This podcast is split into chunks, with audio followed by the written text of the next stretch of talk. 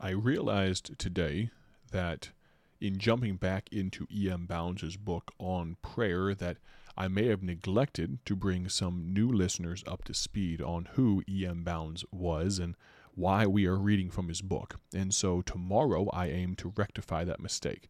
Today I'll leave you with just a short account of what prayer can do. Let's jump straight into it.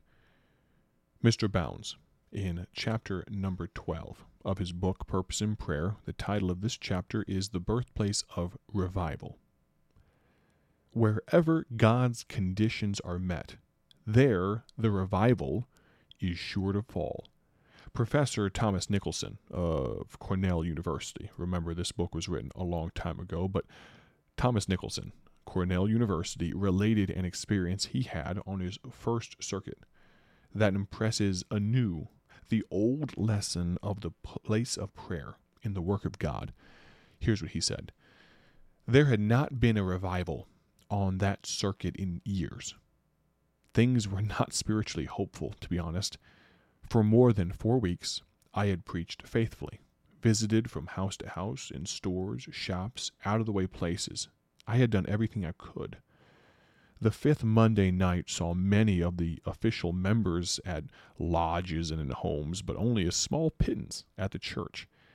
From that meeting, I went home, cast down but not in despair. He says, see 2 Corinthians 4 8.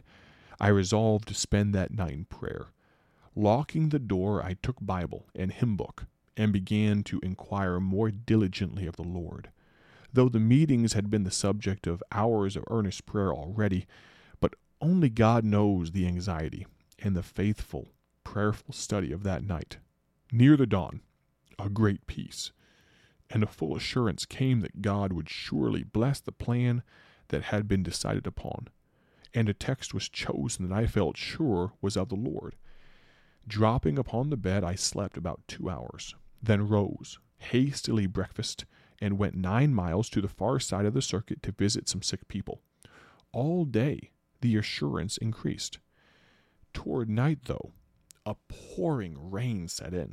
The roads were heavy. I reached home, wet, hungry, and a little late, only to find no fire in the church, the lights unlit, and no signs of a service. The janitor had concluded that the rain would prevent the service. So I changed that order, rang the bell, and prepared for war. Three young men formed the congregation. But in that full assurance, I delivered the message that had been prayed out on the preceding night as earnestly and as fully as if the house had been crowded. I then made a personal appeal to each young man in turn. Two yielded, and they testified of salvation before the meeting was closed that evening. Tired from the long day, I went to a sweet rest, and the next morning, rising a little later than usual, I learned that one of the young men was going from store to store throughout the town telling of his wonderful deliverance and exhorting the people to salvation. Night after night, conversions occurred until, after two weeks, 144 people testified before the church in 45 minutes.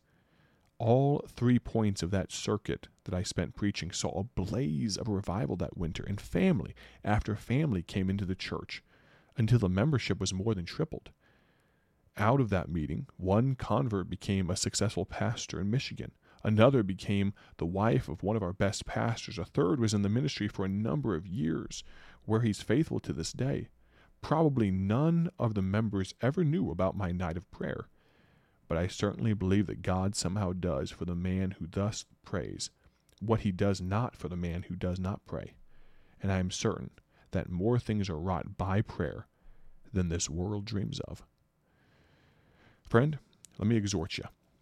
Let's spend some time in prayer.